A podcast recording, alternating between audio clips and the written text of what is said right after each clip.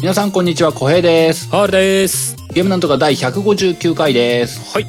この番組ゲームなんとかはゲームがうまくもなければ詳しいわけでもないけれど、ゲームの話がしたくてたまらない二人が、とにかくゲームの話をするポッドキャスト番組です。毎週月曜0時配信です。今日も元気に話していきましょはーい。う。いや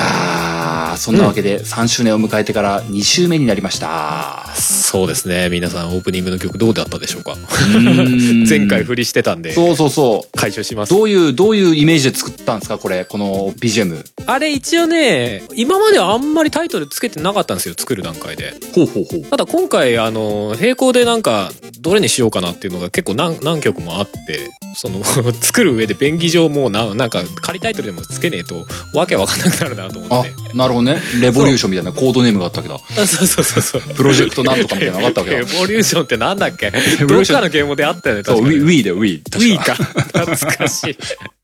あるよね。なんか、そうそうスカーレットとかね。そうそうそう、スカーレットとかね、ーあるよね。。ああんな感じでね。そう で、今回のやつはね、一応ね、タウンっていう名前がついてたんですよ。ほう。そうそう。なんかそ、僕の中ではそんなイメージ。へえ。つってもね、なんかね、なんかわかんない RPG とかさ、そういうのでさ、なんか、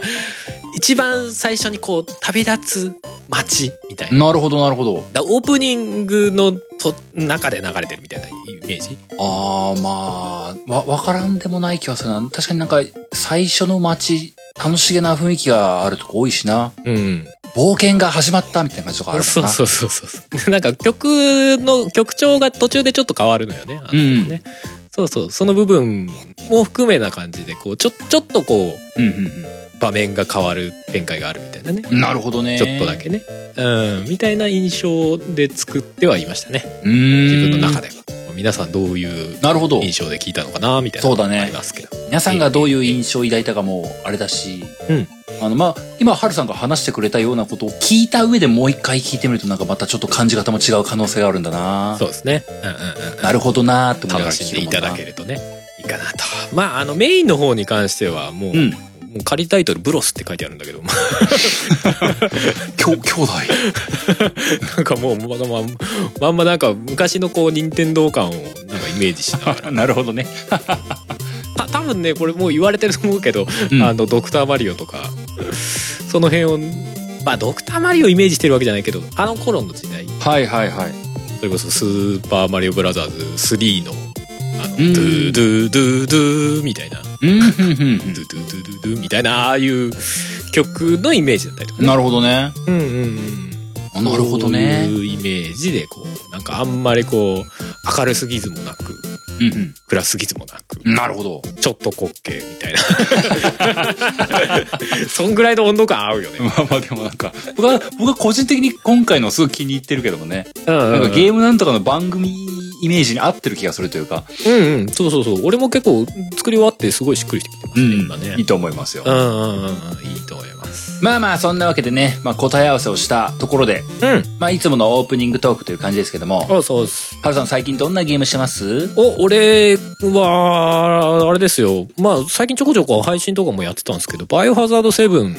ほう。を、まあ、やっと買いまして、おう。まあ、セールで安かったっていうのもありつつで。おうおう。うん。で、あの、もう VR でやりたかったんで、はいはい。っていうのも、あの、本当はゲームパスにあったんですけあど、ら、ゲームパスにあったんだけど、もちろんそっちは VR できないじゃないですか。そうだね。 Xbox さんで。そうだね。だから PS の方でセールで安いのを買って、おうおう。 VR でやって、最後まで VR で生きてえなと思ってやりつつ、まだ2、2、2 3時間ぐらいしかやってないですね。 2、3時間だと、とりあえず、襲われたよね、おじさんには。おじさんにはガンガン襲われたよん。怖えって言いながら。VR 怖いよ。だって、一回さ、出会い頭に、おっさんと目が合っちゃった時があってさ、うんうタッタッタって廊下を歩いててさ、ここを左にって言ったらそこにい るのよ。おっさんが、おーとかって。VR でやると、あーおまあ、ぶ VR じゃなくても焦るんだけど、なんか、いやーびっくりするよ、やっいぱり。や、でも VR のが怖いと思う。怖いっていうかもうなんか、生理的にうわーって、そうだよね。なるなるなる。おーってなった。そこ、人そ間がこに関しては。他のところはまあまあまあ、こういう演出あるよね、みたいなさ。うん。なんかう起きそうだなと思ったところで横からドーンって出てくるとかさ、そういうのはわかるんだけど。あれはね、結構、楽しい。楽しい。結果的には楽しいんだけど、ん。そのなんか満喫してる感はある。ど、どうなんだろう ?VR だからこそ、まあ、う今回 FPS のバイオハザードじゃないですか。うんうんまああれはやっぱ VR だからこそ意識したんだろうなと思うし、うんうんまあ、ただ、操作系統とか別に VR だからって部分はないんだよね。ないムあムーブとか対応してんのかなしてないと思うんだよねないよ普通ねにだから操作自体はコントローラーでやるからそそのうだよ体ね体感的なところは別にあるわけではないしまあそこはむしろ全部のゲームプレイをさうんうんうん。あの VR でプレイできますにするために逆にそうしないといけなかったんだろうなみたいな、うんうん要は共通な動作というそうかだねコントロールをねそうさせるためにコントローラーだったんだろうなとは思う別にこれ VR 専用系じゃないからみうんたういなんところではあったんだろうけど、まあにしてもあれ作り切ったのはやっぱ今だにすごいよね VR ゲームの中でもやっぱりトップクラスだわいやー、すごいと思う。えーえーどう実際その、戦ったなんか、VR のゴーグルの中でバイオハザードの戦いをするって結構しんどそうだなってちょっと思ってたんだけども。あーでもね銃とか手に入れた後とかはそんなに今のところ苦ではないかな銃撃とかはね、うんむしろ楽かもしれないあ本当のうんゴーグルの真ん中を勝手に狙ってくれるからあ狙う時に頭を動かせばいいんでかなりこうなんだろうアナログ的な動きというかエイムが割と楽ってことね。そう自由に狙えるあのスティックで動かすよりもむしろ楽かもしれないはいはいはいヘッはドショットとかはしやすい気がするからそこはいいんだけどい。なるほどなるほど。まあそうだなゲームプレイ自体はまあ多分なんかめちゃくちゃ難しくなってるとかはないけどまああと雰囲気 雰囲気に完全に飲まれるのとそうだよね。いや ー特にあの最初の方のさなんかホラー感ガンガン出すじゃうんない、うんうん。なんかうよくわかんない汚ね屋敷の中をさ真っ暗なところをうろうろしたりするそうところ汚いんのだよあなのせ精神を追いやられる感がすごい。うーん、いやーあの、あの汚ねえさ、なんか、あい家とか生ゴミとかさ、うんこれ食うのっていうお鍋の中身とかさ、俺 VR で見たくないんだよ ね。食わされたりとかなナイフ突きつけられたりとかな いやでもねそういう意味ではねそのお化け屋敷を最大に満喫してる感はすごくあるよはいはい、ああ、なるほどうね。んなんかね画面の中だとやっぱ一歩置いてる感じがあるけど、うんなんか確かに VR でやると飲まれてる感がねずっと継続してていいいいけどまあやっぱね探索パートが酔うね迷うか。あーいろんうなんなんかものを探しながらさいろんな方をぐるぐる見ながら歩ったりとかさしてるとやっぱりねあや酔ってくる戦闘はそうか逆逆にそんなに酔わないのかなっていう気はするうんうんう銃撃とかに集中できるのでん。確かに探索か。それは、そうだね。そうだよね。酔うよね。そうあっち向いたりこっち向いたりをうろうろうろうろしなきゃいけないかうら、んうんうどん。うしても寄ってくるのはそっちかなっていう気はしてるけどはいはいはい。うん、ただまあまちまちまやりながら VR だけでクリアしたいなぁとは思ってる、うんうん今んとこねそうこれはまあ、うんできるだけなんかおも面白いから配信をしつつで 俺がボソボソ喋りながら配信しつつでやりできたらなぁとは思ってますけどねそうだなバイオセブンか。まあ、なんだっけ、名前忘れちゃったけどな。んあのーあの家族のな。え、うんあれ、長男次男ああいあの人、あいつの、あいつのとことか な。母さん頑張ってほしい な。なんかあんだ 怖い次男だったな。結構さ VR を意識した演出も多いよね前にも言ってたけどあ、あると思う。多な分んあかると思う。手前に迫ってくるとかさそれこそなんか食わされそうになるとかさそう。急にあの目の前にボーンって出てくるみたいなやつとかさ僕、VR じゃないけども、あの、お母さんは本当嫌だった。いやおかお母さんねなんかね怖い怖いっていうか驚かせ演出が多くてねそう怖い、怖い、やめて、お母さんって思うと思 う。おかお母さんとか奥さんとかねうん。あ、そうそうそう。奥さんね。うん。このお 奥さん奥さんひどいなと思ってあちなみにあれ、ハルさん、あれ、どどっち ?Z バージョン ?Z じゃあないバージョンもちろんもちろん ZZ でああ、Z か。うんうんうんだからなんかスコップで咲くみたいな ああ、やられちゃった。ででもあれ Z バージョンでもさ日本の Z バージョンより海外の方が演出きついのねああ、そうそう、そうらしいよね。 なんか調べたらあさらに海外版ひどいんだ と思ってややばたんじゃないですかと思ってねそうそうまあ全然 Z バージョンでできてますねなるほどなるほどうわ腕切れたとか思いながら やってますよ そうだよね。いやー、楽しんでいただきたい。でそうまあそれやってるのとあと一個クリアしたゲームもあってうん。あのブラッドステインの前ちょろっと話したっけあの、うん悪魔女ドラキュラ作ってた聞いた聞人いがたイうンんディーゲでね、うん作ったっていうやつでこれを最初ゲームパスでやってて最初そんなにピンとこなかったんだけど、なんかやり始めてたらちょっとなんか古典的なこうメトロイドバニアというかほうほうほうほうちょっとなんかすごく今っぽい感じじゃないというかねなんかサクサク遊べるというよりかはちょっと全体の動作とかももっさりしてたりとかなんかキャラクターの攻撃モーションとかちょっと 3D なんだけどすごいこう型にはまった動きといううかん「いやいや」みたいな 動きとかするからなんか最初これ面白いんだろうかみたいなやってたんだけどはいはいはあの普通にそれこそスーファミのゲームとかやってるぐらいのテンション感であのサクサク遊べて面白かったですねい。うーんうんうんいいじゃないいいじゃないうんうん、なんか結構武器とかも多彩だったりとか種類が多かったりなんか剣とかあの刀とかさ斧とかさ、あとムチとかさそういうの結構選べてでその中で結構モーションっていうか攻撃範囲とか攻撃の速度とかが違ったりするからその中で自分の戦いやすいやつ選んでみたいななるほどなるほどそうそうそうやってくみたいなやつでねあれはあの普通に途中からは全然あこれでも普通に楽しいなと思ってうーんうんうん、古典的なメトロイドバニアだろうなとは思うんですけど、まはいあ、はいはい古典的じゃないところの要素があるとすれば、あのーえっとね敵を倒すとうんなんかその敵特有の、まあ、スキルみたいのを奪えるんですよ。ほうほうまあ、よ要はななんだろうな FA FF8 のドローみたいな うんうんうんもうなんか頭の中で極端に言 う僕と星のカービィが湧いてるけどもああまあそうまあまあでもあれは一時的なもんじゃんじゃなくて普通にちゃんとあ奪い取れて自分のスキルとして使えるで何回も倒して同じスキル手に入れるとグレードが上がるみたいなおへえそうそうみたいなシステムがあってでロッしクかマンもみたいなそれが全部の敵すべからく違うのが手に入るのよ全雑魚的全部みたいなそう雑魚敵全本当に全全部にあってでだからどどの敵倒しててもまあその確率ではあるんだけどそこそこ低い確率でそのスキルを奪えるみたいなへえでそれを自分のスキルとして、まあ、セットしてボタンで攻撃スキルとして出るのかそれともパッシブスキルで出るのかとか、まあ、その奪えるスキルによるんだけどだかはあはあはあらどういう風にセットして攻略していくかみたいなところが結構バリエーションというかへえプレイして楽しいみたいな感じになっててだからその武器防具を育てていくというかいいものにしていくっていううんまあ単純な RPG 的なね要素とは別にその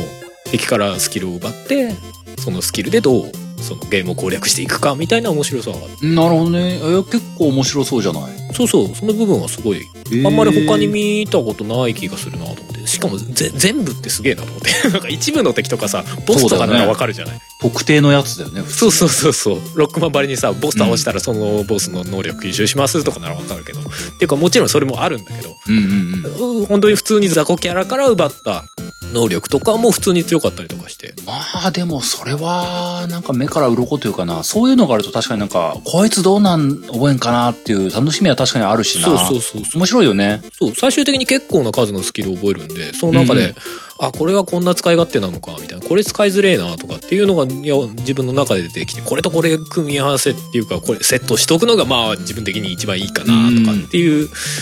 のも、あのできるしあのなシるほョどー、ねショートカットとかも設定できるんだよね。ほうほうほだからこのセットを、まあ、すぐに装備できるというか、このセットからこうそのセットに切り替えるああなるほどなるほどそう武器セットとか、その能力のセットも全部いっぺんにガシャって切り替えることが簡単にできるようになってたりとかもするんで。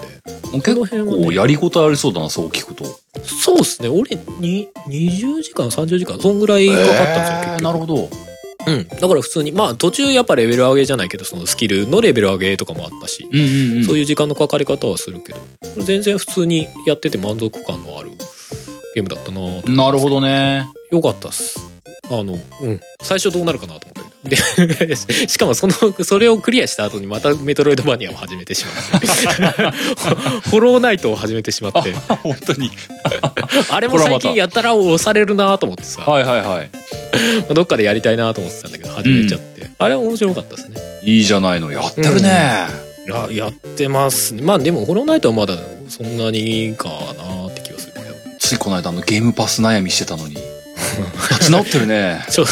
やなってるよ なってるけどだからこのこの前バーンアウトの話した後にバーンアウトパラダイスあるわと思ってちょっとやったりとかしてるよ なんか1時間2時間ぐらいやってああそうかこうだったなとか思いながらやったりとかねいやーアンセムやれてんだよなとかね うん、なるよね。相変わらずだったけどちょちょっとなんかまあ一時期よりかは落ち着いてはきたか なるほど、ねなるほど。いいと思うよ。ホロナイトもまあいつか話したいですけどねうんうん。あれもなんかフリープレイとかでも落ちてきてたりとかやたらいろんなところで押されてるんではいはいはい。うん、でもすごいあの遊びやすいですね。そんな話を聞くよね。なんか、おすすめだっていう、僕はなんか、紹介ブログとかよく見かけるんだよね。そうですね。あれは遊びやすいけど、ででもね雰囲気はね雰囲気というか、まあ、全体のゲームのメカニクスとかもそうなんですけどなんかちん。ょっと 2D 版の、えー、とソウルシリーズうん。みたいな雰囲気もありますね。うん。あの死んだら死んだところにその時持ってたお金が残って、はいはいはい回収回収できないでもう一回死んじゃうと消えちゃうとかさ、うん。辛いやつな。その辺のメカニクスとかもそうだしストーリーテリングもなんかちょっと近い流れというかあ、へえ。断片そうなんだ的に、うんよくわかんない話があってそれを自分の中でこういうことなのかなって思いながらなんか進めていくみたいなうんうんうん、なるほど、な結るほ局ど。この主人公は一体誰なんじゃみたい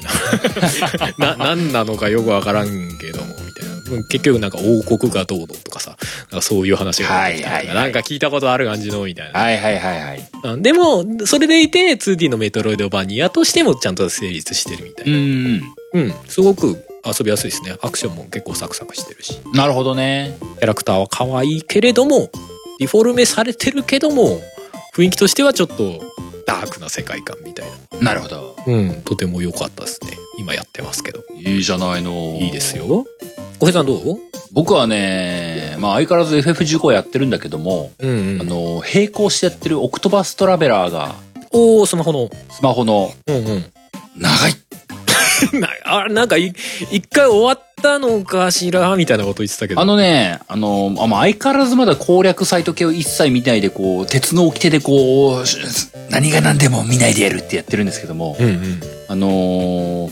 1章2章3章みたいなことを何章みたいなことでやってる中で、うんうんあれ、第何章に当たるのかな ?5 章目なのかな ?6 章目なのかなみたいなところにいるんですよ、今。うんうんうんで、なんだろうな、これネタバレ気にする人いるかなネタバレっちゃネタバレだから、ちょっとあの、数分飛ばしてほしいんですけども、うんうんあの、大陸の覇者ってこう、前も言ったけども、富を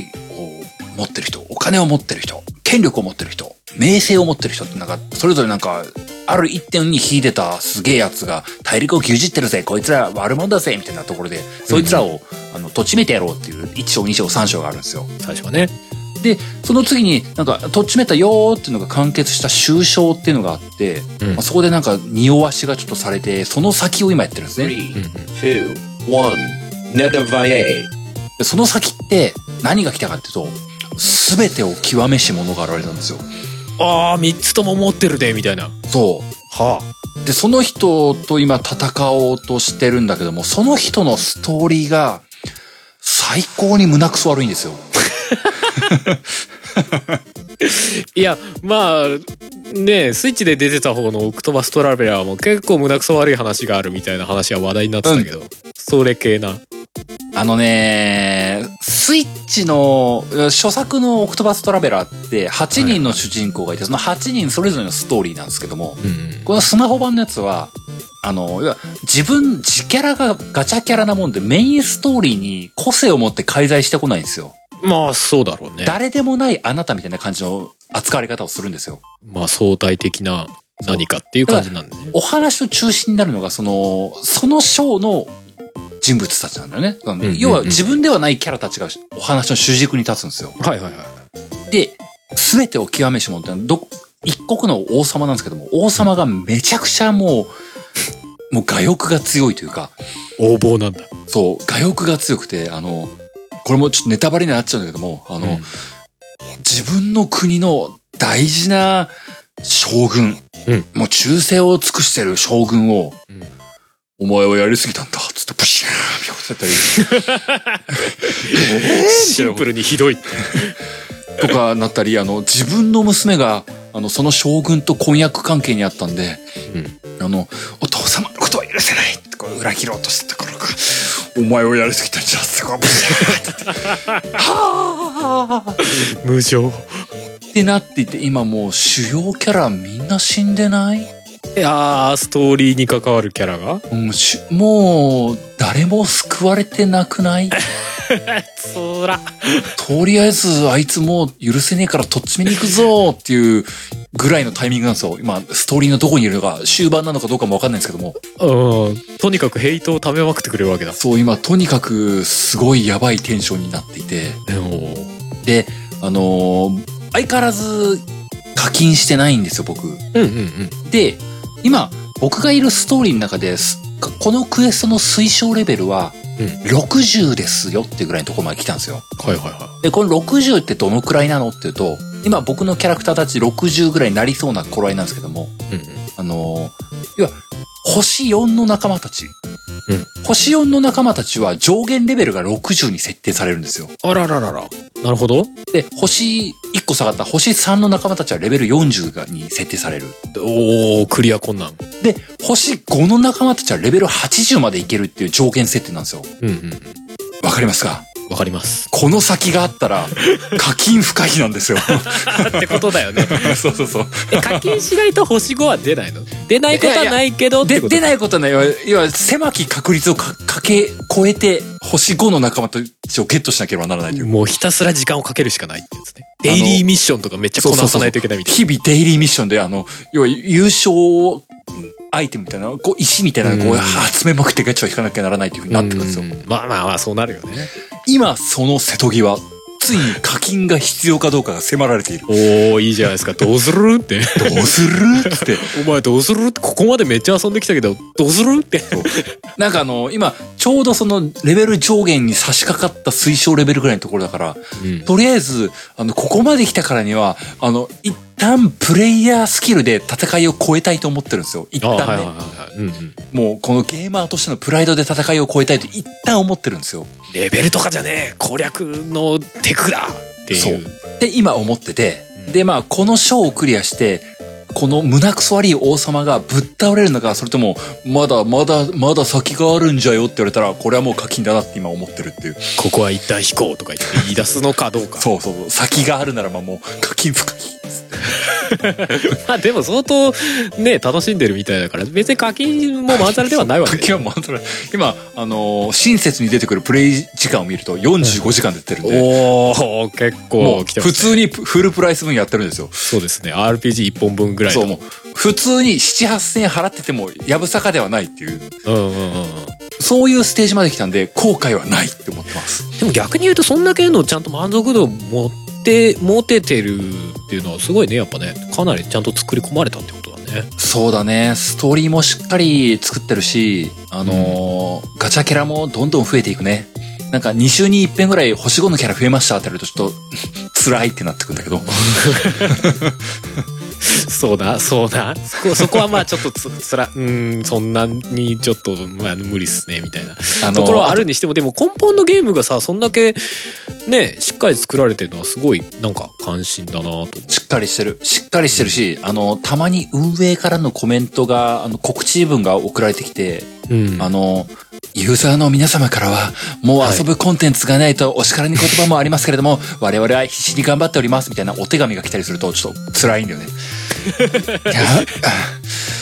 そのコメント僕見たくなかったって思って。 そうそうえそれはどうどういう意味でいや、なんか、 あの、なんかね、僕はさ、あの、全く攻略サイトとかも見てないから、はいあの、普通に、全くのソロプレイゲームとして、あの、うん閉じた世界で遊んでたつもりなんですけども、あ、なるほど。そういうそうだよねゲームだった先に遊んでいるプレイヤーたちはもっともっと次のコンテンツをっていうふうに、ご意見が盛んに行われているんだなっていうのをまあね感じてしまったというか、まあ売り切りのゲームじゃないからみんなそれ期待しちゃうよねみたいなうん。もう売り切りのゲームだったらねもうそれはそこのねエンディング見たら先はないよねって思うのはうん。普通だけどっていうことだよねやたら頻繁にアップデートが入って、やたら頻繁にガチャキャラが増えて、新システムとかが増えて、へえ。おお、お、おーって今なって、おーエンドコンテンツの拡張がどんどんされてるっぽい。 最近のそのスマホゲーってそうだよね。機能は増えるんだが、ストーリー半ばの僕には全く関係ないお知らせがどんどん来るっていう。ああ、 うるせえってなります。 俺、知らんって思いなが静ら静かに遊ばせてくれよって。 そうなんかね、なんかね、ちょっと、なんか、もにょっとする気持ちもちょっとあるんだよね。 ああまあそうそうだねまあでももう企業的にはやっぱつそういうやり方をしなきゃいけなかったみたいな結構いろんなうものが垣間見える気はするね、見えるうん、ね。確かになるほどねうんでもまあまあでもいいいいゲームなのは素晴らしいですねいやー、でも、しっかり遊べるね。あの、ほんとしっかり遊べるよ。いやそれはちょっとなんかね俺も結局あんまり遊べてないけどそれは素晴らしいなとうん。なんか、ね、とりあえずあの、スマホゲームに落とし込んだやつだとかだとなんかストーリーすげえペラペラだなみたいなの時々あるんじゃないですかそうだね、あるよね。まあまああるんでそうじゃないのはやっぱ素晴らしいねうん。あのーなんだろうね、スマホ向けにっていう風な目線も多少あるとは思ってるんですけども、あの、うん細かく章が刻まれてるんですよ。第1章、第2章みたいな。うんなんていうの、第1章の1話、第1章、第2章の1話みたいなところがあるんですよ。うんそれが細かく刻まれてて、要は、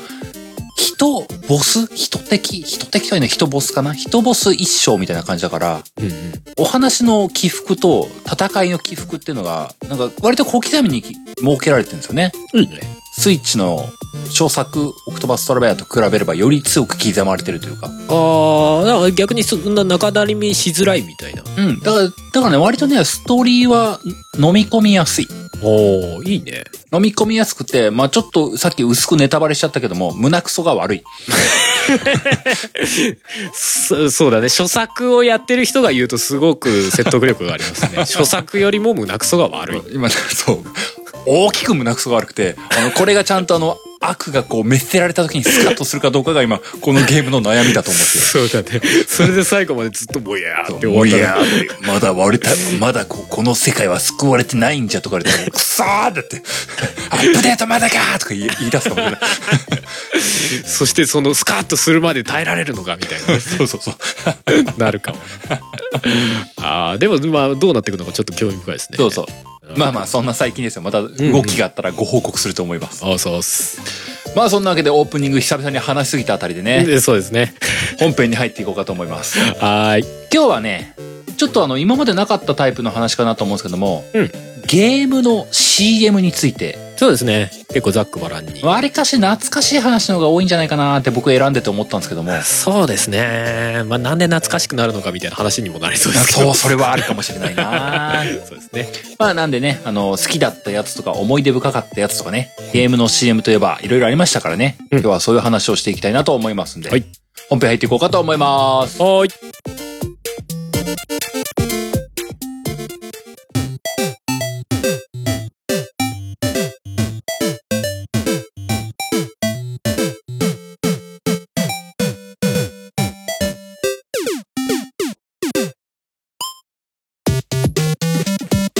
本編でーす。はーい。えー、ゲームの CM の話でございます。うん15秒の美学。そうだなやっぱり、なんだろう、直近、超直近でさ、うんゲームの CM ってテレビで見ることなくなったなって思うんですよね。ないっすね。ないわけじゃないんだけゲームどの CM やってると思ったらサイゲームスとかね。そういうのがやっぱ主になってきた印象がありますね。うん。あと、任天堂な。そうそうそうそう。あ、任天堂やってますね。そう確かに確かに。任天堂はまだやってるのすごいなと思いますね。そうだね。なんか、やっぱユーザー層の分かれ方っていうのを感じるよね。そうですね。結構なんかそれこそ日朝とかあの辺の時間帯とかだと任天堂とか普通にやってたりとかね。そうそうそう。する印象ありますけど。そうそう。あとなんかあの、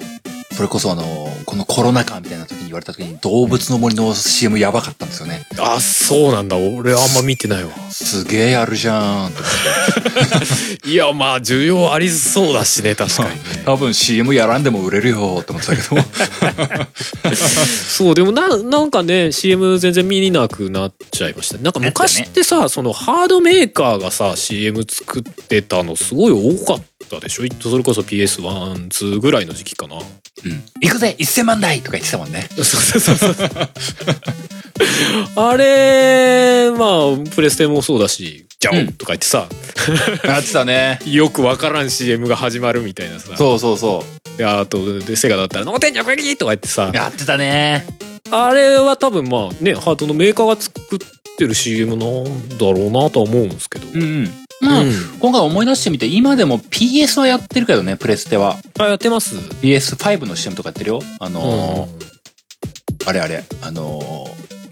ーホライゾンとか、ホライゾンとかの、うんうん、要はソニー系列、主軸のキャラクターたちがこう、PS5 のハードで頑張ってるイメージ CM みたいなね。そうだね。そうだね。あと、時々なんかね、あの、えー名前が出てこない。高雪。山田孝之山ね。田高雪。山田が出てこない。山田高雪の CM とか結構一時期あったじゃないそうだね。うん。なんかあの、ひっちゃかめっちゃかになってるさ、なんかゲームって楽しいぜみたいな感じの CM だったりとか。僕あれめっちゃ好きだったのよ。あれ良かったですよね。山田孝之の CM シリーズすごい好きだったな。すごい。好き。あれなんか昔の感じを思い出すよね。うんあの、モンハンの、モンハンワールドの CM とかさ、そう山田孝之がモンスターの顔するみたいな。そうそう、あったよね。 あーとか言って。あれとかですごい、あの、懐かしのセンスをね、すごい思い出すような CM でね。あれ良かったですね。そうだね。うん。でも、ああいうのはやっぱ減ってきたのかなみたいな感じはありますね。全体的になんか、ゲームの、なんかかっこいいでしょみたいな部分だけ普通に出てくるみたいな。なんかね、僕、まあそれこそさっき山田孝之のとかもあったから、その辺の話を最初にちょろっとさせてもらいたいなと思うんだけども、うん。あのー改めて CM の話をしようって思った時に、うん。や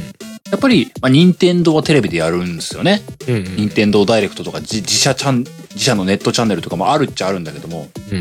でソニー、プレステって、やらないわけじゃないけど、絞ってやってる感じがするのよ。そうだね。個別のタイトルとかなんかほぼ見ない。そうそう、こそうですね個別タイトルなくなったなと思って、その、ない。プレステ5とか、プレステ4とか、 うん。そういう CM、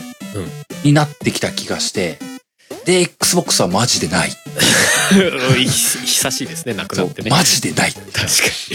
に まあぶっちゃけて言えばそのテレビで CM 打つ費用対効果が取れないというまか、あまあっ、本当そういうことよね。そのて、ことになってるんだろうなと思うけどね。ゲーム買うやつ、ネットで見るっしょっていうのは、まあ、その通りだと思うからいいんだけどね。。まあ、結局のところトレーラーとかそういうのがね実質そこに置き換わってるんだろうなみたいうなんところもまあ分かるじゃ分かるんですけどね。そうそうそう。それこそその昔の PS12 とかその頃の CM がもうなんか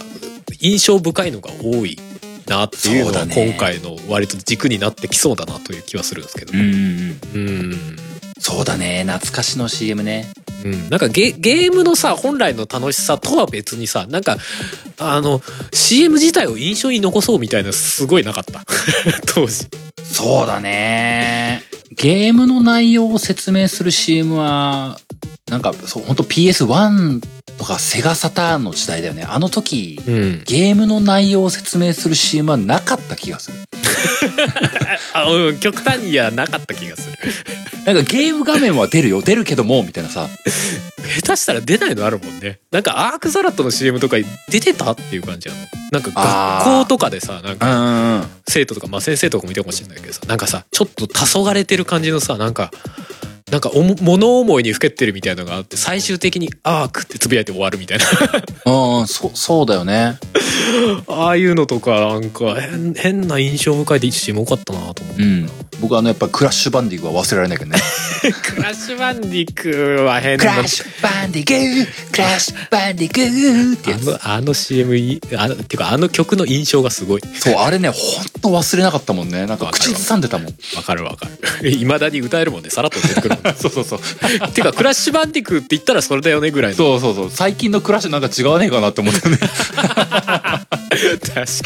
に。当時なんかクラッシュのさ、着ぐるみ着たやつがなんか変なことやるみたいな CM 多かそうったそもうんね。。あとあとなんかさ、あの、あの着ぐるみ着たやつがなんか全国暗夜したりもしてたんだよね。うんうんうんうん。ね、そういう、なんか CM の中でシリーズになってるやつとかも結構多かったもんね。そうそう。沖縄行ってな、クラッシュが沖縄行ってな。沖縄の皆様とクラッシュバンディクーああ、そういうのな、今ネットで見るとそういうのまとめられてたりするから さ、楽しいよね、きっとね。そうそうそう。でそもれそ、ういうことね、ゲーム内容は正直なかったのが多かったよね。なかった気がするあんまり説明的なものはほぼなかったよねなんかゲームの内容に即してる CM みたいのがあんまなかったよね、うんまあ、もちろん要素としては部分的に取り入れられてはあるしうんなんかそういう匂わせはあるんだけどにしてもなんか根本的には全然関係ない CM が多かったよねうん。うん。なんか本当今で言う、携帯電話の CM みたいなさ、その、とにかくな名前の記憶をさせようとかさ、あの、ブランドイメージだけ覚えてもらおうみたいなやり方が当時多かったんだろうなと思うんだよね。うん、いやでもなんかそれと同時にさうん。当時ナンセンスな CM すげえ多くなかったナンセンスな CM? いやっていうかな意味意味わかんねえよみたいなあー、まあそう、うんそうだね。さっきのアークと かそうだもんね。アークザラット。だからそれこそ俺覚えてるのだとデビルメイクライ初代のさうんうん。やつの CM とかもさなんか恋人たちがなんか別れ話かなんかしてんのかなうんうんうん。であの女の人が持ってる花束であの男の方をガンガン殴り出すみたいな な殴り出して切り上げてさで切り上げてあの男が上に吹っ飛んでるところでシャンパンのあのコルクをポーンとかやってぶつけるみたいな覚えてる覚えてる。よくよく考えたらゲームの内容と全然関係ないじゃんその人たちさ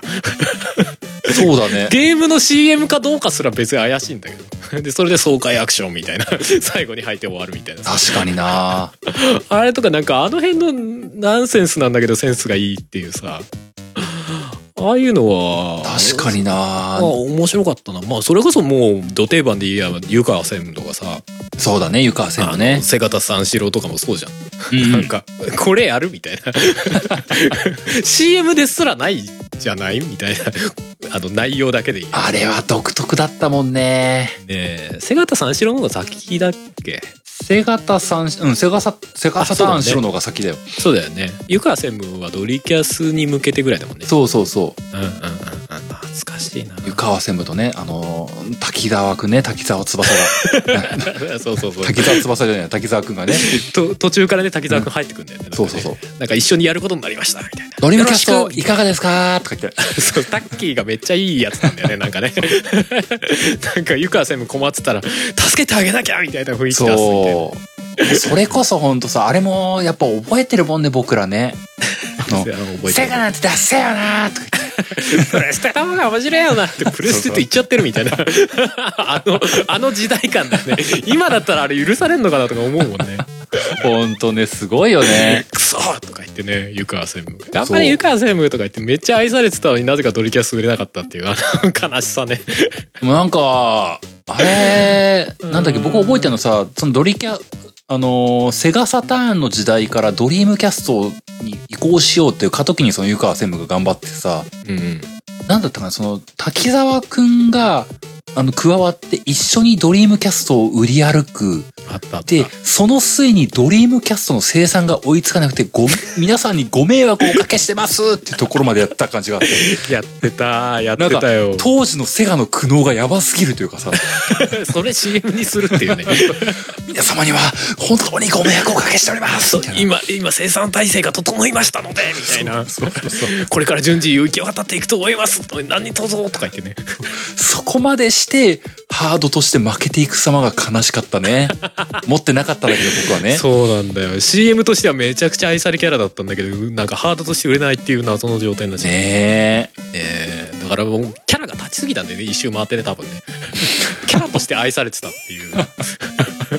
キャラとか CM 自体が愛されてたっていうでもあれもさそのんなんかナンセンスって言ったらあれだけどさ、うんあのやっぱりドリームキャストの機能性能は伝わってこないんだよね そうそうそうそう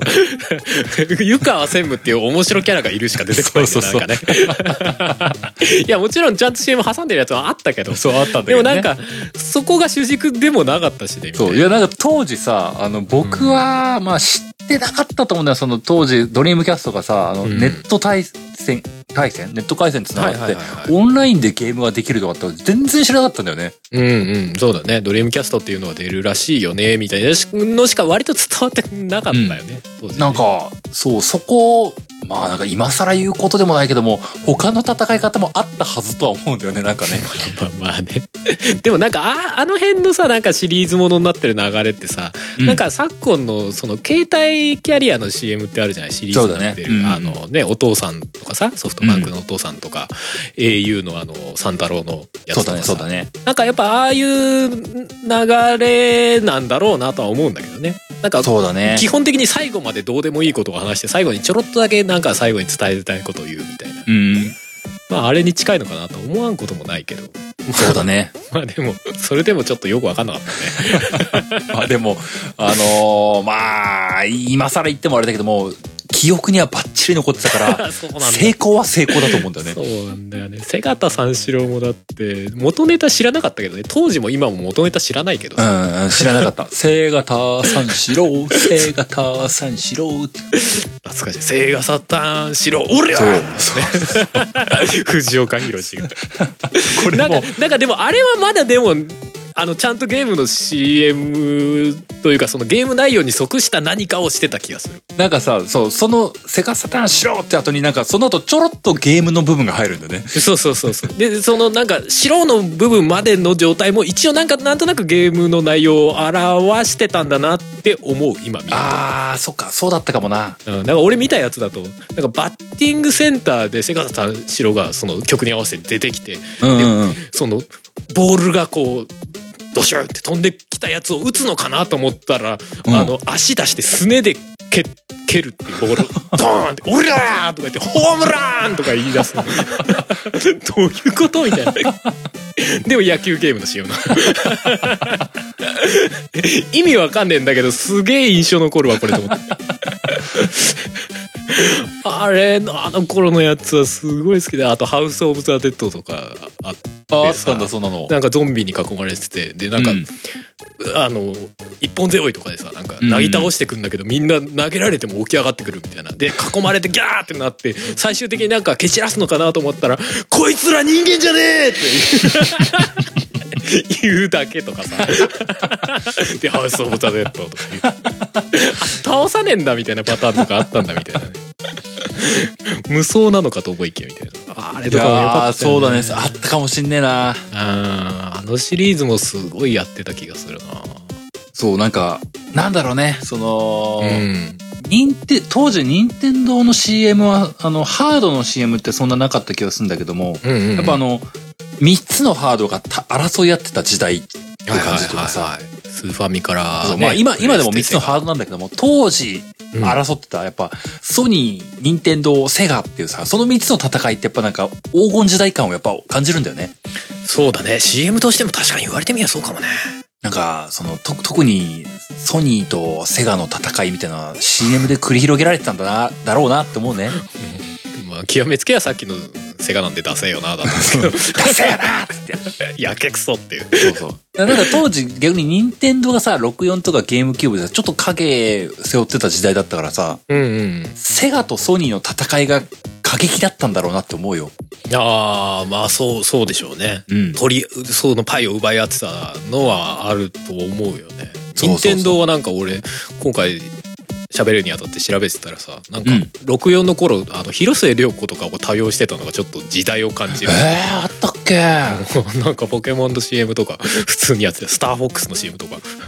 そんなところに広末涼子とか使ってたんだみたいなああ、そうだっけ若き頃の僕あのね、任天堂の CM といえばね、なんかあの、そさっきのスターフォックスとかもね、ん広末涼子だったことは覚えてんだけどもね、うんあの、振動パックつくよみたいな、ブルブルみたいあなーさ、そうそうそうそうブルブルめっちゃ多かった CM でそうそこ、そことかね、あの、あのここに拡張メモリがつくよみたいなさ、あのうん不足変かいみたいな部分のところ、僕怒り覚えてたんだよね。あとポケモンカードもらえるみたいなそうそうそうそう。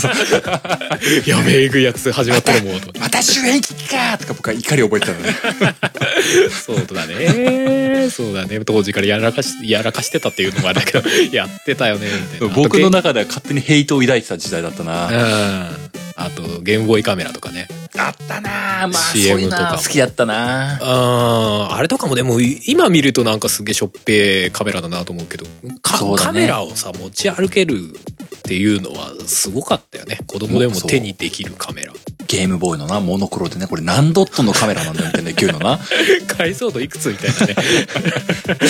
100もねえわって言うからいね。そうそうそうそうでもでもまだ携帯にもねカメラなんか全然ついてない時代ですから、ね、そうそうそう考えると相当先進的だったしねそうだね。まあまあ、そこは脱線ではあるけども、あれの、あそうだあねのゲーム良かったな。まあ俺でもその中でもあれかな一番印象的だったのはやっぱ俺の屍を越えてゆけだな俺しかねあれまあもちろん一作目だけだとさうん。まあそんなにピンとこないんだけどさあれ結局 3, 三部作なんだよね CM がねそうだね。今となって、ようやく身を結んだ感があるね。そうそうそうそうあのー CM が 3, 三つの時代の CM ができてて一番最初にオレシカが出た時の CM うん。で PSP に移植された時の CM が2台うんうんでオレシカ2が出た時の CM が3代目でうん。うん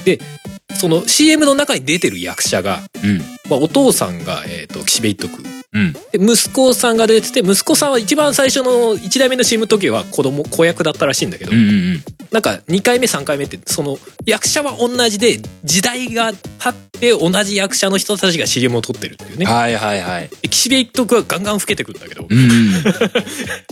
でその子と子役だった子もなんかもう子役っていうか役者を辞めてるらしいのねただの一般人になってんだけどへえ、そうだったんだ。うん、なんかそのまま使いたいからっつってあの、まあ、特別に出てもらってるお願いしたと。そうそうそうでそれの3つ目が3つシリーズが CM があるんだけどうんうんうん。そうそうそうそのなんかね、ゲームをちゃんと表しちゃってるんだよね。そうすごいなんかえこれゲームの CM なんみたい な感じるくらいでちょっとしたドラでめちゃくちゃドラマが見えるんだよそうそう CM の中に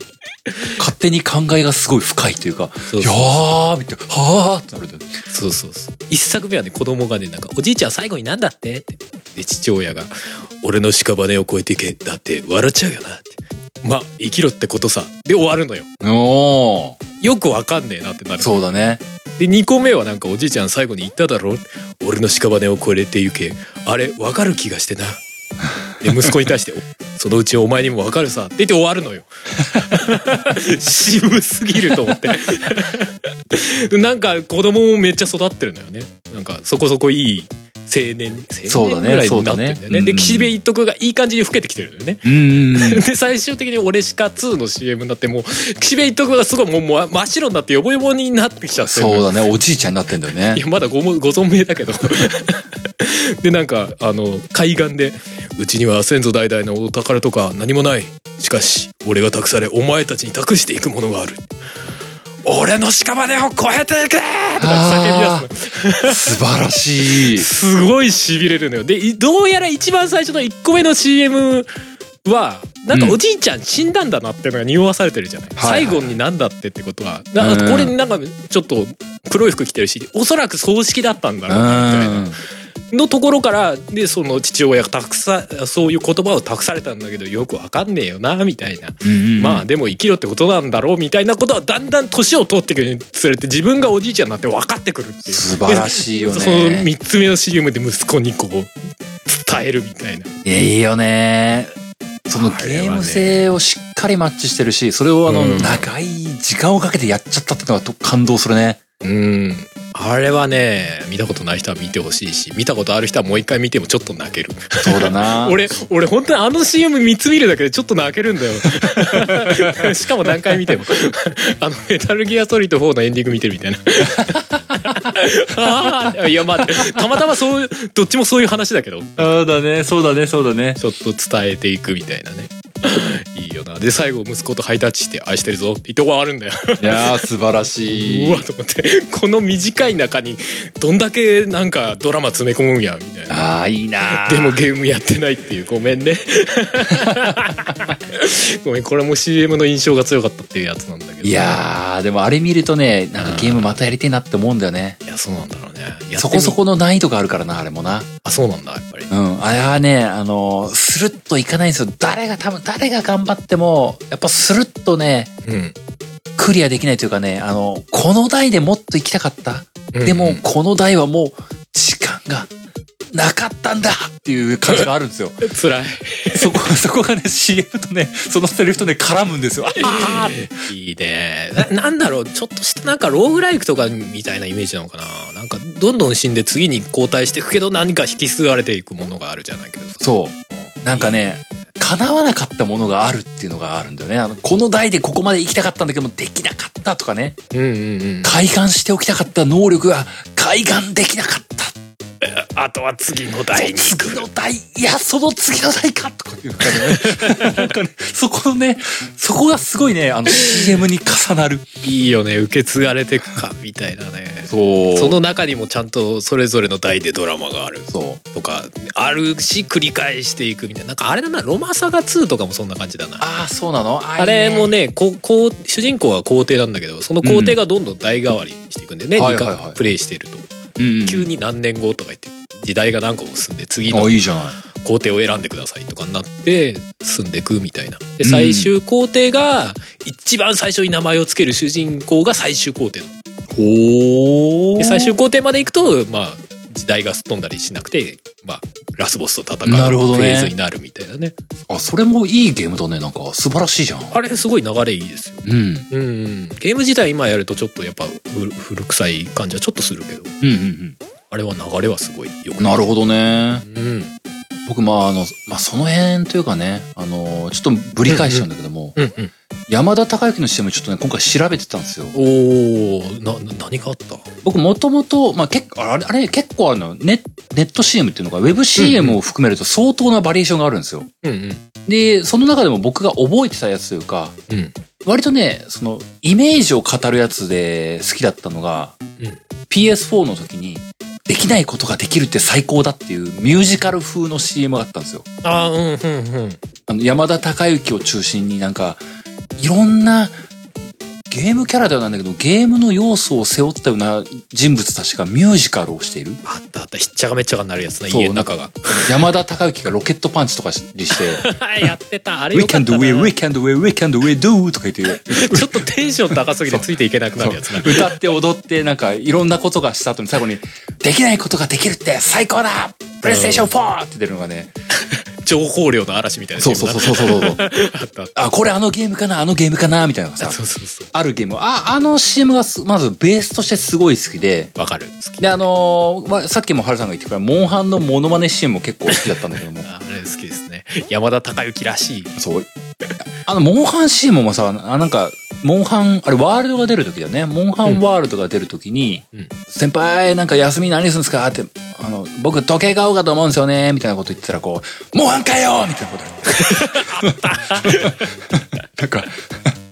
顔までじゃない方ですそようなそうそう、そうそうそう。なんか、あ、で、あ、そうか、顔真似はまた別のやつか、別バージョンか。じゃないかな多分何種類かあったよねそう、顔真似のやつはね、なんかやるんだよね。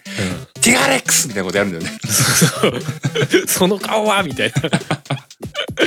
それはそれですけどね、僕も一番好きだったのが、ドラクエヒーローズやったやつがね、うんあの、山田は呪文を唱えた編っていうらしいんだけども、うんなんか、か会議をしてるっていう光景の中で、山田孝之がドラクエの呪文を交えながらプレゼンをするっていう、ああ CM があって聞いたことあるかもなうん、なんか、あの、皆さん、日本経済は、日本経済の本意味は期待できず、一寸先はパルプンテとかって言い言い出すのよ。あった気がするそなうそこで何々しましょうで、まずは競合他社にマヌーサ、もしくはメダパニをさせるんですってことで。いいセンスで、なんか、あの、スカーって寝てる、なんか同僚社員とかに、大声で、サメハーいいな山田さん僕もなんか、メラしてきましたみたいな感じでさ、 なんか、一通りドラクエの用語を使いながら、あの、会議をしていくっていうシーンはね、あれめちゃくちゃ楽しかったというか、これ山田孝之しかできねえわ、みたいな感じがさほんとねそれでいてなんか全然嫌そうじゃないんだよな山田そう孝之ああいうの好きだよねっていうところはなんかさ、あの、あの当時山田孝之使って、プレステの CM をいっぱい撮るうんで、モンハンはモンハンだし、ドラクエはドラクエで単独タイトルのネット CM いっぱい作ってたんだよね。あったねあれが、めちゃ良かった。ね山田孝之の CM は基本好きだなあれ PS5 でもいつかやろうぜって思うよね。 やんないのかねなんかまたやってほしい感はありますなんか全然、全然なんかややでろなうなよ。んかシリーズにしてくれても全然いやまあ いやいやそのねは配役するマニーがいろいろあるかもしんないけど まあね、まあね。なんかやってほしいよねあれすごいそのなんだろうなゲームって楽しいよね感がすごい出るんだよねああいう CM があるとそうそう昔そうの CM もそうだけどなんか遊びなんだっていうものをねなんかねうんうん。すごい感じるんだよなああいう CM なん山田孝之っていう役者であることもいいなと思ってさ、うんあの人ガチでリゲーム好きらしいじゃないガチでしゲーム好きだしガチで役者だよねそう。で、なんかさ、その、いい大人がやるっていうのが PS4 っていうのとガチした気がしたんだよね。あーまあそれもあるかもね確かなんかあれは絶対任天堂が使う起用ではなくてさ、にうんなんかプレステだから、まあ Xbox でもいいんだけども、うんなんかそういう起用として僕はすごく良かったなと思ったし、僕自身がなんか、なんか同年代では厳密にはないんだけども、なんかまあ近しい年代として、うんうんすごく好印象だったんだよね。そうだね任天堂は一方その頃ガッキー使ってたからねそうなんだよね。なるほどと思うよねその話ま聞あくとまあね、まあまあまあ、なるほどなってな。 そうだよねいいよねあれねそうそう。で、割と今もプレステ5とかで、プレ今はまあ、ゲームのキャラクターを出してるところが多いんだけどもね、その、うんうんスパイダーマンとかああいうキャラクターたちとかを出して、うんうんプレステ5ならばもう、なんだっけあれ、プレイ、プレイノーリミットだっけなんかそういう感じのああ今そんな感じかフレーズついてるよね。うんうんあれを表現するようなのがやってるけども、あれが一通り落ち着いた時とかさ、なんか、なんか有名タイトルが出た時とかに山田孝之起用してほしいなしてほしいよねしてほしいなんかほらあのなんだっけステートオブプレイとかってさうん、うんまあ、任天堂ダイレクトのソニー版みたいのってちょこちょこやってるけどさ、うんやっぱなんかトレーラーだったり CM とかでもさなんかかっこいい CM はあるんだけどそそういうなんかちょっと面白かったら引きつけられるようなというかうんうん印象に残るような CM ってなんかあんまりない気がしちゃうんだやよねってほしいやってほしいよねああいうのまあいやそうまあちょいちょいやってるんだろうけど ささっきのね家の中しっちゃかめっちゃかになるみたいな CM とかももちろんそういう流れではあるんだろうけどそうそうそう。ああいうのはなんかいろいろやってほしいよね。なんかね、そのできれば、ゲームトレーラーっていうのがまあ今普通になったからさ、うんゲームの中身は動画で見ればいいじゃんっていうのはまあその通りだと思ってるから、ねそうそうだからなんかトレーラーみたいな CM っていうのもはちょこちょこあるんだけどなんかそうそうじゃないなんかね面白いやつとかどうですかみたいなね、んうん。思っちゃう部分があるよね知ってるからこそなおさらね、そうそう。うん、全然あの、マイクロソフトさんがやってくれてもいいんですけどね。全然いいですけどねうーん想像がつか ない全然やってくれていいんだけどねえマイクロソフトな CM 日本向けの CM なかなかねハードル高いんだろうけどねいやー僕本当 Xbox 系の CM 見なくなったなーって思うし、僕、うん記憶の中で掘り起こしてもね、360までしか覚えてないんだよね。CM って。俺 CM の記憶全然ないわなんか、あれ FF11 だったかな ?Xbox 360で FF11、はい、はい、あの当時はハイデフとか言ってんだ。うんうん、 HD でできるぞみたいなことをやってる CM 画を見てて、ほーんって思ってたんだよね。薄いな反 応反応薄いなまあなんかそんなナンナンセンスなねパンチの効いた CM みたいなやってる印象はないしどうなんだろうねそのさ、本そう家かアメリカとかでやってんのかなや、な、そうなんか、ちょっと、一風変わった CM とかは向こうあでりもそうありそうな気がするんだけどね。そうだねウィットに飛んだ的なねそう、日情報本日本のはナンセンスだけどなんか向こうだとウィットに飛んでる的なのはありそうだね あありそうだよね、なんかね。う割とジョークで作ってますみたいな。ありそうだよね。 そうそうそうそうなんか他の製品ちょっとネタにしかけんみたいなねね 確実にしてはないけどそうそう、なんか、そういうのななんか、やっぱ CM、なんだろうな、そのソフトごとの CM って僕はあんまり実は求めてない気はしていて、うんうん本当にハードを中心とした CM っていうのが、そのさっきの山田孝之のやつとか、まあうんうんドリームキャストのセガ、え湯川専務とか、うんうんああいう、なんかゲームハードが、界隈が今盛り上がってますよみたいな感じの CM っていうのがうんあるとなんか嬉しいなって思っちゃうんだな。そうだね確かにねああいうのやっぱちょこちょこ欲しいですねなんかさ、あのーこあんまりこれ好きだったっていう目線からは離れちゃうんだけども、うん、うん、プレステ3の時かな、うんメタルギアソリッド4が出るっていう時に、うんなんか、当時プレステ3って売れてなかったみたいな話があってさ、うんで、ついに来たメタルギアソリッドみたいなさ、CM やってたの結構印象深かったのよ、僕。なんかねはなんか初めてキラータイトル来たわみたいなそうそう、時あそんっな、たからねそう、そんな打ち出し方してた気がするのね。んなんかそういう、今、今買うべきなんですよみたいな感じの出し方ってなんか、なんか盛り上がってる気がして嬉しいんだよね。うんうんうん そう。まあ、任天堂さんがね、楽器使うのもいいんだけどもね。うんまあ任天堂はねあんまりそうそこまでナンセンスな CM む見ると昔からそんなにやってない印象あるねなんかな、でもな、僕ポケモンの CM とかな、初代ポケモンの CM とか好きだったんだよな。どんなだっけ俺全然記憶ねえな全然あのキャラクター推しとかじゃなくて、なんかね、えー、おじいちゃんとかが公園のベンチとかで座ってなんか談笑してるところに、うんうん女子高生ぐらいの、なんかおん若い女の子が来て、ねえ、おじさん、私とモンスター取り替えっこしないみたいなこと言って、あったかもなんか、モンスター取り替えっこみたいな、なんか、ゲームボーイでポケットモンスター赤と緑同時発売中みたいなことやってる CM があったのよ。確かにでもそっかそういう CM あったねなんかあの、今、今のポケモンからもう想像がつかないぐらい全然違うテイストの CM だったのは覚えてるのよ。そうポケモンはでもそうだねだのから、なん任天堂も昔は、昔はって言うとあれかもしれないけども、なんか、うんなんか際立った CM やってた頃あったと思うんだよけどな。そうだね確かにね、まあ、時代的にそうだったかもねうん。うんなんかそれこそあ青とか青とか黄色かなうんうん。ポケモンで出てた時の CM みたいなのも俺今回見かけてでそれで見たらさピカチュウがさまだ可愛くないのよ、そうだね。あのなんかそれ初期の頃のボテッとした感じのそうだ体ね格のピカチュウがその CM でさ「ピカチュウ!」って声だけ同 じなんだよあれ面白くなっちゃってなんかめちゃ寸胴のねおお可愛くねー」とか「可愛くねーの超可愛いな」と思ってさあれとかなんかね時代をなんかこう垣間見えるのがね全然さ洗練されてなかったのがそうだよね楽しくなってきちゃってねそういうのとかあったなうんうんうん。まあ確かにね、任天堂のって、そうだよな、ポケモンもだし、カービィとかも初代はもっと体型違ったもんな。ああそうだね風船みたいな体型してたもんな。うんうん今見るとなんかバランスが違うよねみたいうな、ん、そうそうそう。あるある確かにな。いろんなのあったな。俺 CM 今回見てる中で面白かったのねうん。あのユリ・ゲラーってわかります人あの、マジックする人でしょそうそうそう超能力者みたいなおうおうね一時期流行ってた人ですけど超あ能の力者人が出てきてうん。で「あなたにテレパシーを送ります」っつってうん「はあ」っつってなんかこう念を送ってくるのようんテレビのこっちに向かって。で「はあ」っていう中でなんかゲーム画面みたいのがこうパラパラパラパラって飛んでくるのよ。うんうんでそれで何のゲームかと思ったら最終的に「街」って出てきて意味わかんねえこの CM と 思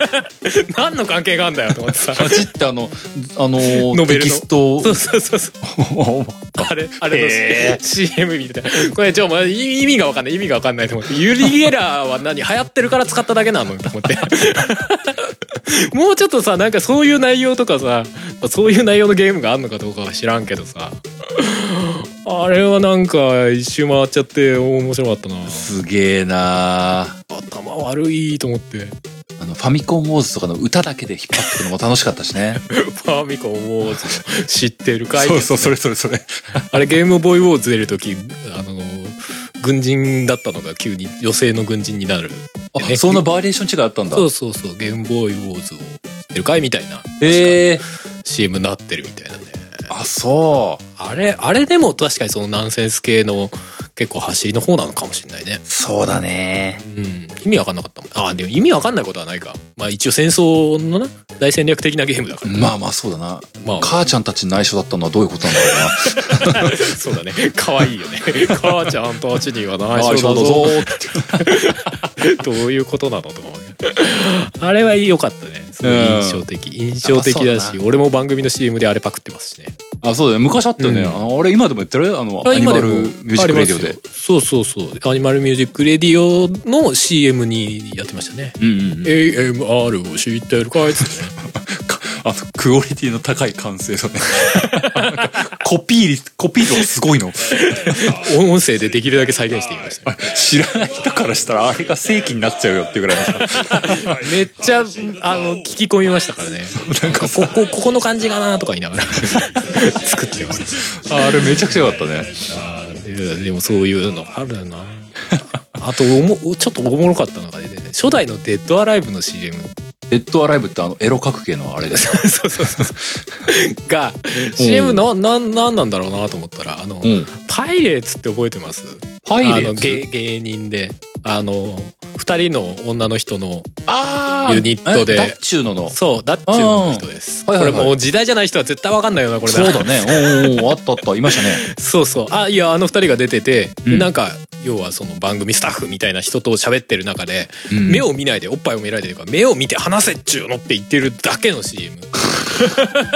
で、あ、デッドアライブってやっぱり最初からおっぱい売りだったんだと思 って、なんか、妙に、あ、そう、あ、やっぱそうだったんだね、みたいな。なんか最初ちょっともう、イメージ的に硬派な格言の雰囲気出してたのかななんて思ってたんだけど、やっぱり最初の CM からおっぱいだ、おっぱいだったんなだるほどねと思っ。てなるほどね。未だにまあまあが合致しとる。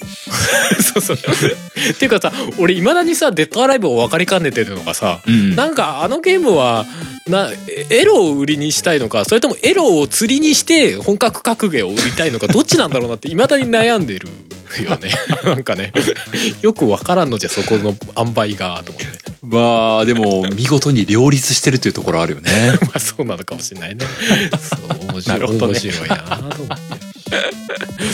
劇的だったけどね、デッドアライブもね、なんかね、変なの出てきたぞ感が。 そうだな 記憶にはあるけどねなんか体験版かなんか当時やってうんうん。なんかすごい女の子たちが過激な格好してるのかなんか 3D 格影で戦い合ってるってこれなんだと思って 本当だよね。でも当時そんななんか表現がさそのセクシュアルっていうか過激な表現のゲームが家庭用になかったから出てきた時結構びっくりしましたよねうん、なかったね。懐かしい、そうだね。快祖かもしれん な。うん、あの頃からがちょっとなんか表現が緩んできたのかもしれないね 緩んできたっていうかあいいんだそういうのやってみたいな 本当だよ。そういうことだよ ね。あるかもしれないよねね。結構露骨だったもんね露骨だったね。ねえただそれまでのゲームって比較的隠してるか成人向けのゲームかみたいな感じだったけどそうだよね。その、あそこまで、そんなに、売りにしてしかも CM とかで流してってのは、うんあんまなかったよね。なかった気がするだって CM の中でもがっつりキャラクターのおっぱい嬉しさ とかでボヨーンっつってたからねああがっつり速攻で売り込んでますねみたいな なるほどね。おもろいよなだからまあまあその辺の流れからなんか戦乱神楽とかに流れてったのかなとかなるほどな。思っちゃいますけどねあいいんだみたいな わかんないけどねああ、そうかもしれんな。確かにな。えいろいろ、まあ、CM が及ぼしたゲームへの影響も大きいんだろうな。まあそうかもしれないですねまあなあ、まあ、まとめではないけどもな、やっぱり最近はな、あの、うんはっちゃけたゲームの CM ってのがな、うんまあ、もちろんそれだけを、それに予算を大量に割いてくれという気はないんだけども、減ったなというのことを寂しく思ってる気持ちはあるんですよね。うん、なんかねそのゲームって楽しいよねそのゲーム全般が楽しいよねみたいな売り出すというか言うためになんかハードメーカーがもうちょっとなんかねそういう CM 作っても良いのではとは思ってしまうよねうんうん。なんかね雰囲気作りというかね、土壌作りというかね。うんじゃないかなんか一部の人のマニアックな趣味ではなくてなんかね楽しいよねみたいなそうそう。ものう、が出れやばいいのになとか山田孝之があの VR して PS ムーブ2本持って、うわーとか言ってるの、 結構効果あると思うんだけどいな。やいい と思うよあいいんだって思うもんねなんかねそうそうそうこっちからしたらそうそう山田孝之が全力で遊んでていいんだみたいなそうそうそう、なんか、いいよなって思うんだよね。うん、あれはあああいう方向の CM はもうちょっとどうですかねとか思うよねそうなんだな。あと、個人的に思うのは、こう、あ、もうちょっとあの、本田翼をうまく起用してほしいなとも思うんだよな。うんまあわかるでも本田翼はもうちょっとなんかオタク寄りな印象もあるけど なもは やいやでもそこもわかるよ うんうんで。も結構 CM とかもやってるっぽいよねなんかね、ゲーム攻略サイトなんかやってんだよね。あるあるなんかゲーム情報サイトの CM みたいなねそうそうそう。なんか、確かに見たなまあ、そういう方向に今 CM ってなってくよなっていうのがね。まあね、まあ、テレビ CM だとさ、何あの、まあ、任天堂はまあまあさ、途中言った通りなんだけども、うんあの、やっぱどうしても、今なら、ガチャがお得、100連回し放題みたいな CM とか、やっぱな、印象として最近強くなっちゃってな。ね何百回回し放題まあ将来とかさリセマラもできるぞそうそうリリセマラ売りにするの何なのってすげえ思もううもう違うじゃんそれって思うリセマラ公式に言い始めちゃダメなやつでしょって思 うよねあれねそうそうそういやいや公式にあったらリセマラって言わねえじゃんもはやとそうそうそう思うしねそう そうあでもちょちょっと違うんだなってそ思うっちそうゃいううことじゃないのよなんかおじさんたちにはそういうことじゃないんですそようもうなんかもうそれにアンチテーゼをかける意味でこう「お前らリセマラなんかしてんじゃねえ!」って山田孝之が叫ぶシーンが欲 しいもん欲しいわやってほしいわ男ならガチャ一発みたいなこと言うのねえ背が立たす三四郎とか復活してほしいわなんかそういう甘っちょろいこと言ってんじゃないみたいなブチ切れるみたいなさそうそうもう老老害感すごい出ちゃ うけどそうだね本当本当ねなんかここの発言がすでに老害感あるのかもしれないんだけいやまあ思ってるんだからしょうがね えどまあまあまあでもねなんか瀬形だ瀬形三四郎もなんか2代目かなんか出てるよねえ本当あれガチの息子さんらしいですけどねへえうんうんうんなんか売り込もうとしていた雰囲気を感じましたけどやっぱあんまバズらなかったっぽかったなでるすほねどなまあまあな今の世代に合わなすぎるからなうんもうもう藤岡弘でいいんじゃないかとか思っちゃうけどなんか まあねそれもあるよねコーヒーコーヒー入れながら美味しくなれ美味しくなれじゃないけど さあのテンションでやってほしいよね一周回ってねなんかね面白くなれ面白くなれみたいなおおまあそのノリで桜姫の CM とかどう 意味わかん石ね臼叩きながら「ゴブ好きかな」とかえいやでもそんぐらいセンスあるやつやってほしいよ面白いじゃんダメなんかなんかゲームって面白いよねみたいなの出してほしいん だな、あななんかねなんかね思っちゃうよねあーそうなんか他の人から見てもなんかゲーム知って面白そうだなって思わせるね道というかそうそうなんか思っちゃうねまあ変なのもいっぱいあったけどなまあまあねまあウェブ CM とかでもいいんでねそういうのがまた再燃する時が来ればいいなと思ってますよはいまあまあそんなね最後エンディング入っていこうかと思いますはーい作曲編曲音声編集イマジナイーライブなどはカメレオンスタジエンディングでーすオおーいいやー今回もあれですね皆さんも多分いろんな CM が頭の中に思い浮かんでは消えしているでしょうけどもそうね今日上がったやつ何本かあの思い出せれば動画の URL とかあのはいはいはいポッドキャストのメモ欄エピソードメモのところに貼っとこうかと思いますしうんうんあの、これ、ええでっていうのがあったら、あの、ツイッターで、あの、ど動画の URL とか貼ってください。そうですね見に見ます。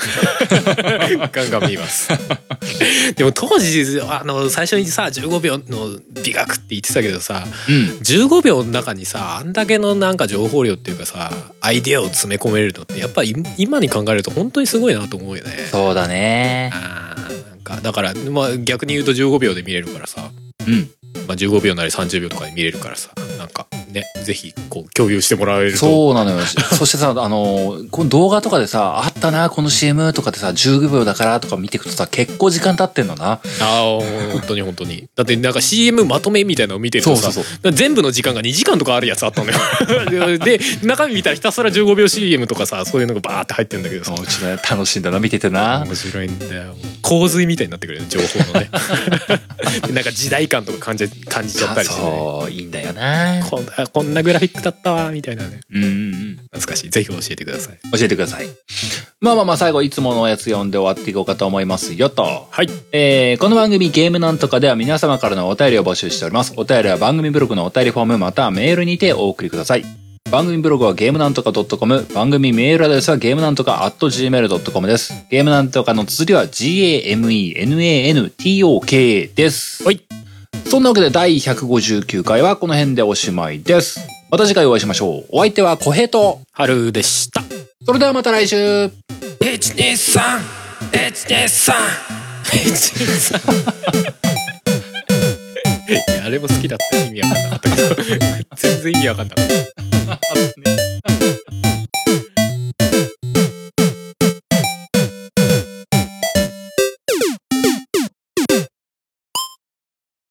ポッドキャストやりたいと思い立ったら、ポッドキャスト制作指南所